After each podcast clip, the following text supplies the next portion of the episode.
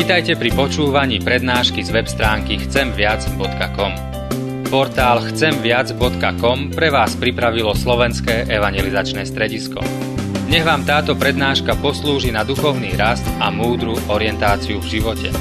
Dajte ju do pozornosti aj iným. Pridajte si nás na Facebook alebo Twitter. Chcemviac.com. Viac ako dáva tento svet. Ku Tebe aj dnes chceme zliadať, Pane. Lebo iba u Teba je naša záchrana, naše vykúpenie. Hovor prosíme, dotýkaj sa. Otvárame pred Tebou naše srdcia, náš Pane. Amen. Drahí bratia a sestry, z ústy voči Božiemu slovu, prosím, postaňte a počujte slova z písma svätého, na ktorými sa chceme dnes zamyslieť a ktoré nás budú viesť aj k spovedi a k príjmaniu Večere Pánovej. A budem čítať z knihy Jozúovej z kapitoly 5. od verša 13. po, 18, po 15. takto.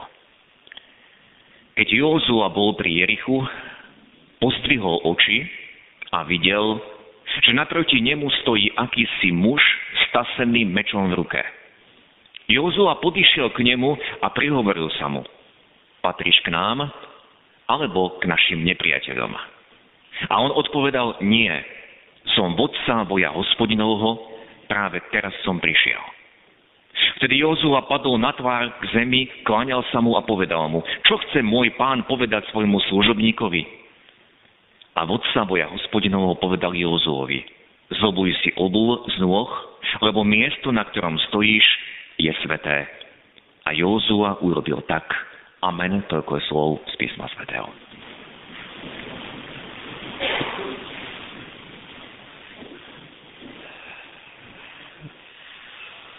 Drahí bratia a sestry, pred týždňom nám tu v chráme znelo evanelium o tom, ako pán Ježiš vyhnal nečistého ducha z chlapca, a ten nečistý duch tohto chlapca viackrát hodil do ohňa či do vody, chcel ho zabiť. Učeníci nášho pána si nevedeli s tým dať rady, ale keď prišiel Ježiš, tento duch musel ustúpiť. Dnes sme spred oltára počuli správu tiež o vyhnaní nečistého ducha. Ak pozorne čítame Evangelium Lukáša, zistíme, že to bolo hneď na počiatku služby pána Ježiša. Krátko potom, ako bol pokúšaný na púšti, potom začal učiť Ježiš v galilejských synagógach, vystúpil aj v synagóge v Nazarete, teda v mestečku, kde vyrastal, ale tam bol odmietnutý, tam ho vyhodili, odtiaľ ho vyhnali. A hneď za tým čítame správu, ktorú sme počuli ako dnešné evanelium. Ježiš bol opäť v synagóge a bol v mestečku Kafarnaum. Tam sa zhromaždil Boží ľud, aby opäť počúval Božie slovo, robili tak sobotu čo sobotu, boli poslušní Božiemu príkazu a boli poslušní aj tradícii svojich predkov. A tam počas tej bohoslúžby v synagóge, tam zrazu narušil ten poriadok človek posadlý démonom. Začal kričať na Ježiša. Čo je potrebné si vysvetliť, nebol to nejaký pohan, Nebol to nejaký neprajník, ktorý by sa vkradol do synagógy s úmyslom škodiť, s úmyslom tam niečo vykrikovať, ale bol to jeden z tých riadnych návštevníkov synagógy, jeden z nich, jeden zo Židov, jeden z obyvateľov Kafarnauma. Dovtedy si nikto na tomto človeku nič zvláštne nevšimol. Až keď prišiel Ježiš, tento nečistý duch sa naplno prejavil. Ale tento človek tam stále chodil do synagógy, stále tam bol. On toho, ten duch toho človeka držal v zajatí, nevieme v akom zajatí. Evangelia nám nič o tom bližšie nepodávajú žiadnu správu. Ale ako náhle tam začal učiť Ježiš, nečistý duch sa prejavil. Chcem zdôrazniť, bratia a sestry, že tesne pred správou o kriku tohto muža nám evangelista Lukáš hovorí niečo o kázaní pána Ježiša. Čítali sme, že ľudia sa veľmi divili jeho učeniu, lebo jeho reč bola mocná. Dvakrát v tejto krátkej vete je zdôraznená moc Ježišových slov. A potom v závere tej správy je opäť zdôrazňovaná moc Ježišovho slova. Keď sa zástupy pýtali, čo je to za slovo, že v moci a sile rozkazuje nečistým duchom a vychádzajú. Keď tieto správy z Evangelii čítame, natískajú sa nám otázky. Čo tam v tej synagóge dovtedy neznelo Božie slovo? Čo Ježiš zvestoval niečo iné, ako čítali tí poslucháči v zákone starej zmluvy alebo v prorokoch? Veď to správ evangelistu Lukáša vieme, že keď bol Ježiš krátko predtým v synagóge v Nazarete, tak mu podali knihu proroka Izaiáša, on z tejto knihy čítal a čítal tie state, tie texty, ktoré oni poznali. Nečítal im niečo iné. Nevykladal niečo iné. Veď on sám povedal, neprišiel som zákon zrušiť, ale naplniť. Aj predtým v synagóge znelo to isté Božie slovo. Možno niekto na tieto otázky zareaguje, no ale to bol Ježiš. Veď on bol Bohom a v jeho prítomnosti démoni sa triasli, v jeho prítomnosti démoni nemali šancu, vedeli, že neobstoja a zmohli sa iba na zúfale kričanie. Nože, bratia a sestry, niečo podobné čítame aj v knihe skutkov Apoštolov, napríklad vtedy, keď Apoštol Pavol a Silas niesli evanílium a priniesli ho do mesta Filipis. A ako by z ničoho nič za nimi začala kráčať dievčina, zvláštna dievčina, ktorá bola posadlá vešteckým duchom a kričala, títo ľudia sú služobníci najvyššieho Boha. Teda hovorila niečo podobné ako správa dnešného evanielia. Ten nečistý duch presne vedel, kto je Ježiš. Ty si ten svetý Boží. Tí poslucháči v synagóge nevedeli, kto je Ježiš, ale ten nečistý duch to vedel. A podobne ten nečistý duch, ktorý bol v dievčine vo Filipis, tiež presne vedel, kto je Pavol a Silas. To sú služobníci najvyššieho Boha. Čo z toho vyplýva? V tom duchovnom svete, do ktorého my nevidíme, je tiež presná hierarchia a každému tam je jasné, na ktorej strane stojí. A Ježiš vedel o všetkých nečistých duchoch v jeho okolí, aj oni vedeli o ňom a báli sa ho. Dokonca aj tí démoni poznali tých, ktorí boli nositelia Evanielia, ako Pavol a Silas. V súvisle s týmito správami, ktoré čítame v evaníliách, ktoré čítame aj v skutkoch apoštolov, sa nám, bratia a sestry, v mysli vytvárajú ďalšie a ďalšie otázky. Možno sa pýtame, deje sa takéto niečo dnes? Je možné, že niekto z prítomných, ktorý je v chráme, ktorý príde do kostola, je tiež posadlý alebo plný nečistého ducha? A musíme odpovedať, áno, je to možné. Veď človek vo svojej podstate sa nezmenil. Keď v dobe, keď sa mnohí otvorili okultnému pôsobeniu v dobe Ježiša, či už vešteniu, alebo vyvolávaniu duchov, či nejakej modloslužbe, nemôžeme sa čudovať, že v nich pôsobili nečistí duchovia. A to isté platí dnes. Kto sa otvoril okultizmu, napríklad navštívil vešticu, alebo dal si vyvolať ducha mŕtvého, alebo číta snáre či inú okultnú literatúru, zaoberá sa nejakými tajomnými znameniami, prečo by sme sa čudovali, že taký človek je zrazu plný strachu a že taký človek neprežíva radosť a nechce nič počuť o Bohu.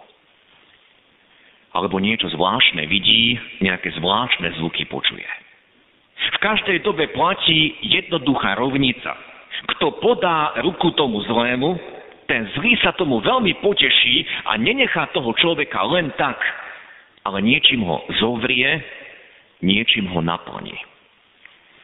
A takisto, ako niekto môže byť naplnený Duchom Božím, a duch Boží, duch Svetý pri ňom pôsobí a my vieme, čo je ovocím ducha Svetého a to je láska, radosť, pokoj, nežnosť, zhovievavosť a tak ďalej, tak podobne ten zlý pôsobí pri tých, ktorí mu dali priestor v živote. A preto to hovorím ako výstrahu, ako varovanie. Kto sa otvorí preto, čo Boh v svojom slove označuje ako ohavnosti. Či je to zaklínanie, či je to čarovanie, veštenie, vyvolávanie duchov. A dnes je toho množstvo. A dnes je to zakryté pod mnohými inými pojmami, avšak princíp je ten istý. Nie je to Božia moc, je to moc toho zlého. Kto sa otvoril takémuto niečomu, nech sa nečuduje, že tá tajomná sila pôsobí aj v ňom, pri ňom a prináša ovocie.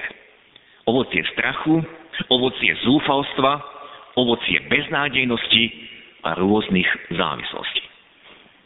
Bratia a sestry, či chceme alebo nie, my nežijeme v nejakom vzduchoprázdne, čo sa týka duchovného alebo neviditeľného sveta okolo nás. Tá dnešná nedeľa má názov Premoženie zlých mocností. Ten zlý mal svoje mocnosti aj v dobe Ježiša. Ten zlý mal svoje mocnosti aj v dobe skutkov apoštolov a má svoje mocnosti aj dnes a dnes používa mnohé iné prostriedky, ktoré v tej dobe ešte neboli, dnes priam sa človeku vnúcuje a útočí. Určite sami dobre viete, že na internete je množstvo stránok, kde sa človek môže zamotať, kde človek môže podľa dátumu svojho narodenia čítať, aký osud ho čaká v živote a množstvo ďalších vecí, na internete je množstvo stránok, kde sú ponúkané služby veštenia, čarodejníctva alebo manipulácie. A možno niekto sa do toho už namočil alebo zaplietol a možno úplne nevinne. My sa dnes musíme pýtať, na čo zliadajú alebo ku komu zliadajú naše oči, my sa musíme pýtať, čo my hľadáme, kde hľadáme pomoc a musíme sa aj pýtať, vieme, čo na tom internete hľadajú naše deti a vnúčata, čomu sa tam oni otvárajú, vieme, čo všetko ich tam ovplyvňuje. A moc toho zlého je roztiahnutá ako sieť po celom svete. A je to hrozná sieť. Veď tak sa aj nazýva internet, po latinsky net, a to po latinsky net znamená sieť ten zlý nielen v dobách Ježiša a dobách apoštolov číhal, útočil a zväzoval ľudí, ale to isté činí aj dnes. Aj dnes mnohí sú posadnutí, neslobodní, priam zotročení niečomu, čomu sa dali otvoriť. A dnes je o mnoho viac tých spôsobov, rafinovaných spôsobov, pretože ten zlý sa maskuje a kryje. Ale výsledok je rovnaký. Ľudia sú zotročení, závislí, plní strachu, zúfalstva, depresie, neschopní sa tešiť zo života a neschopní taktiež počúvať Božie slovo. Možno sa vám, bratia a sestry, zdá, že pred kázňou som čítal Božie slovo, ktoré nemá vôbec súvis s tým, čo sme doteraz povedali. Čítali sme Jozuovo videnie, ako Jozue zrazu videl proti sebe muža s vytaseným mečom. Jozue prevzal vodcovskú úlohu v národe Izrael po Mojžišovi.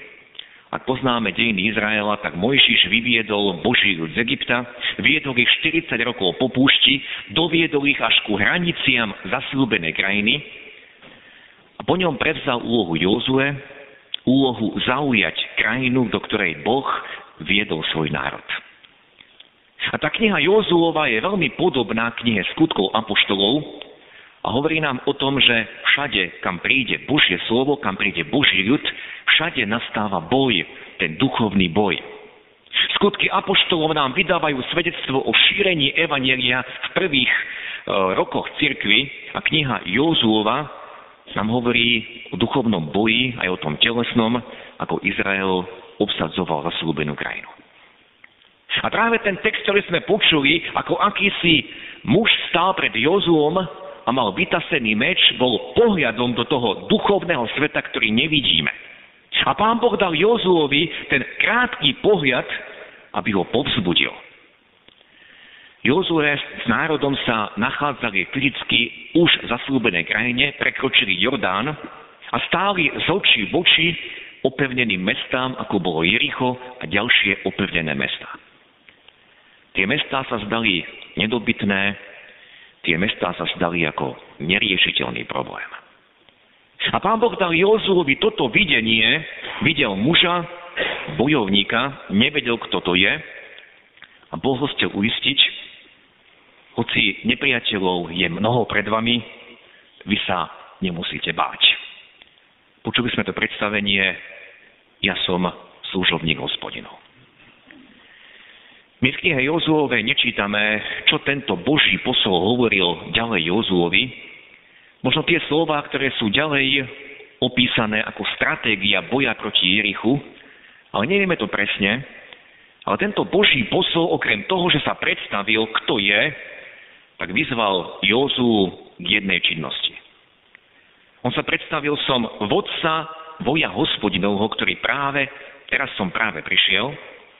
A potom povedal Jozuovi, zobuj si obu z nôh, lebo miesto, na ktorom stojíš, je sveté. Tento muž ho nežiadal, aby sa pred ním poklonil, pretože kdekoľvek, bratia a sestry, čítame v písme, že sa niekomu zjavil Boží posol, aniel, a človek sa mu chcel v tej chvíli pokloniť, ten Boží posol to odmietol.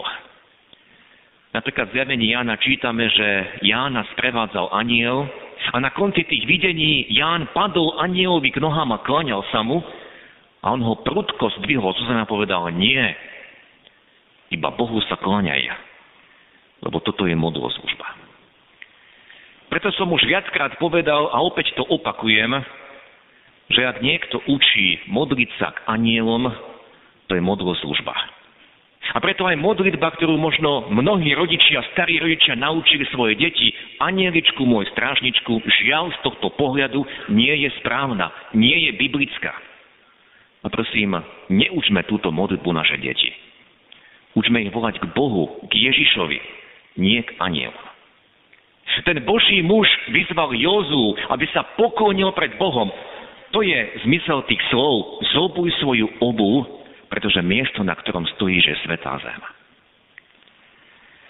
Ako sme, bratia a sestry, na úvod povedali, dnešná nedela má názov Premoženie zlých mocností. A okrem toho, táto nedela má na latinský názov Okuly, čo je zo žalmu 25 kde čítame, moje oči sú upreté vždy na hospodina, lebo on vyprostí mi nohy z osídla. Tento žalom napísal Dávid a k tomuto postoju bol vyzvaný aj Jozue. Jozue, kam majú hľadie tvoje oči? Nie na nepriateľa, nie na tie hradby, nie na hrôzu, ktorá je pred tebou, ale hľaď na hospodina, na toho, ktorý zachraňuje. Ak by sme čítali úvod v knihe Jozuovej, keď ho pán Boh posilňuje na začiatku, ako predstavil vedenie nad národom, tak je tam úžasná výzva, aby sa Jozue neodchýlil od slov Božího zákona.